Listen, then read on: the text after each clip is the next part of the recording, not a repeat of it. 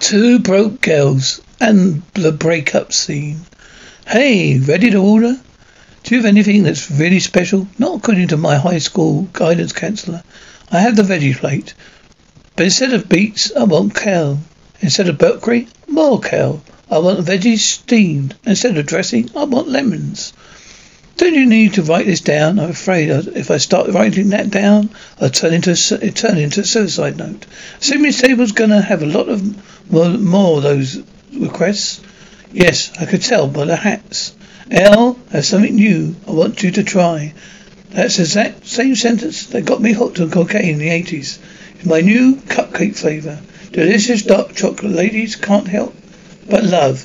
I'm calling it the Earl. I know you got that right.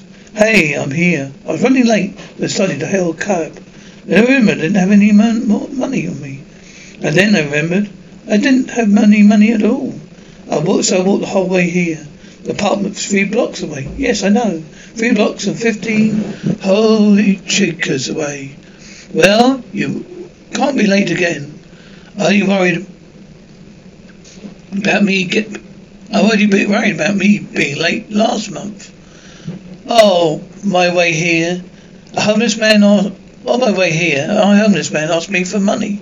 I told him I usually always give, but my father was indicted in a political scandal. I lost my family fortune in my Manhattan townhouse I amid Stephen and Crouch and Bockland. Despite it all, I'm still optimistic that you and I will achieve success in our exciting new cupcake business venture. And look what he gave me. You took money from a homeless man? Further think of Bob near the bridges as our first investor. Pick up special breakfast sandwich. I can't think of even I can't think of even more special sandwich. You mean a hot blonde giraffe? Well, she's recently got lost her dignity, so you might have a shot. Hello today. I have a name tag for you.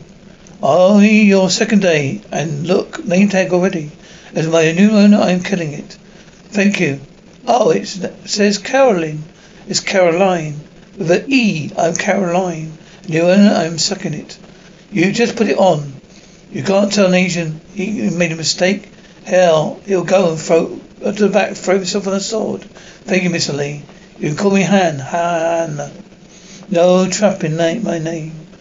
I'm thinking we should take the first step in our new cake, cake cupcake business by adding Max homemade cupcakes up on a specials board.